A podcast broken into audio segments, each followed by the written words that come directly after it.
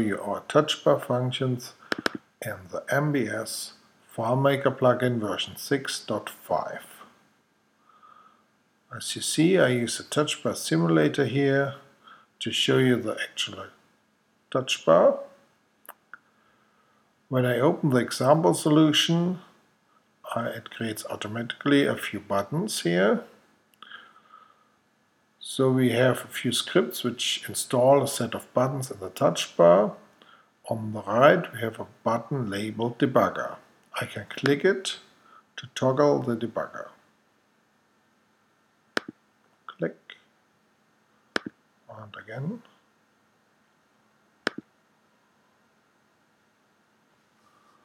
The next button does the same except that it uses the data viewer.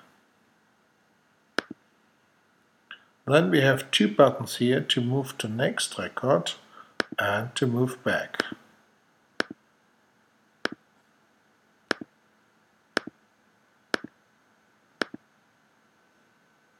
And here is a button with a custom picture. The picture is coming from the container field here and triggers a script which shows a dialog box with the plugin version.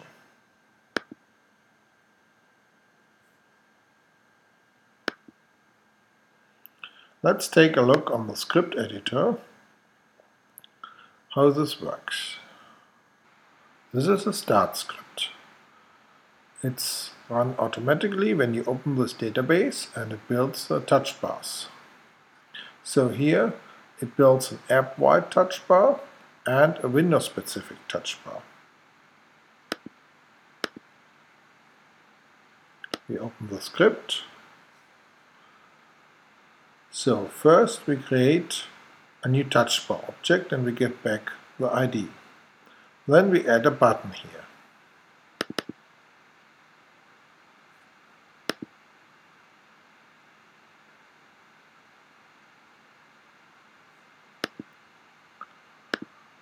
The button has an identifier.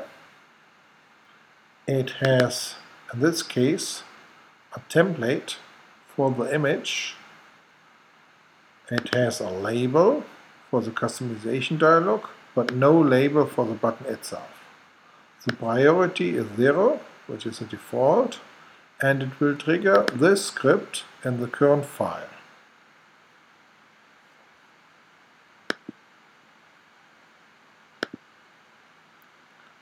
The next button is similar, except that we use delete here on the delete image and the delete script.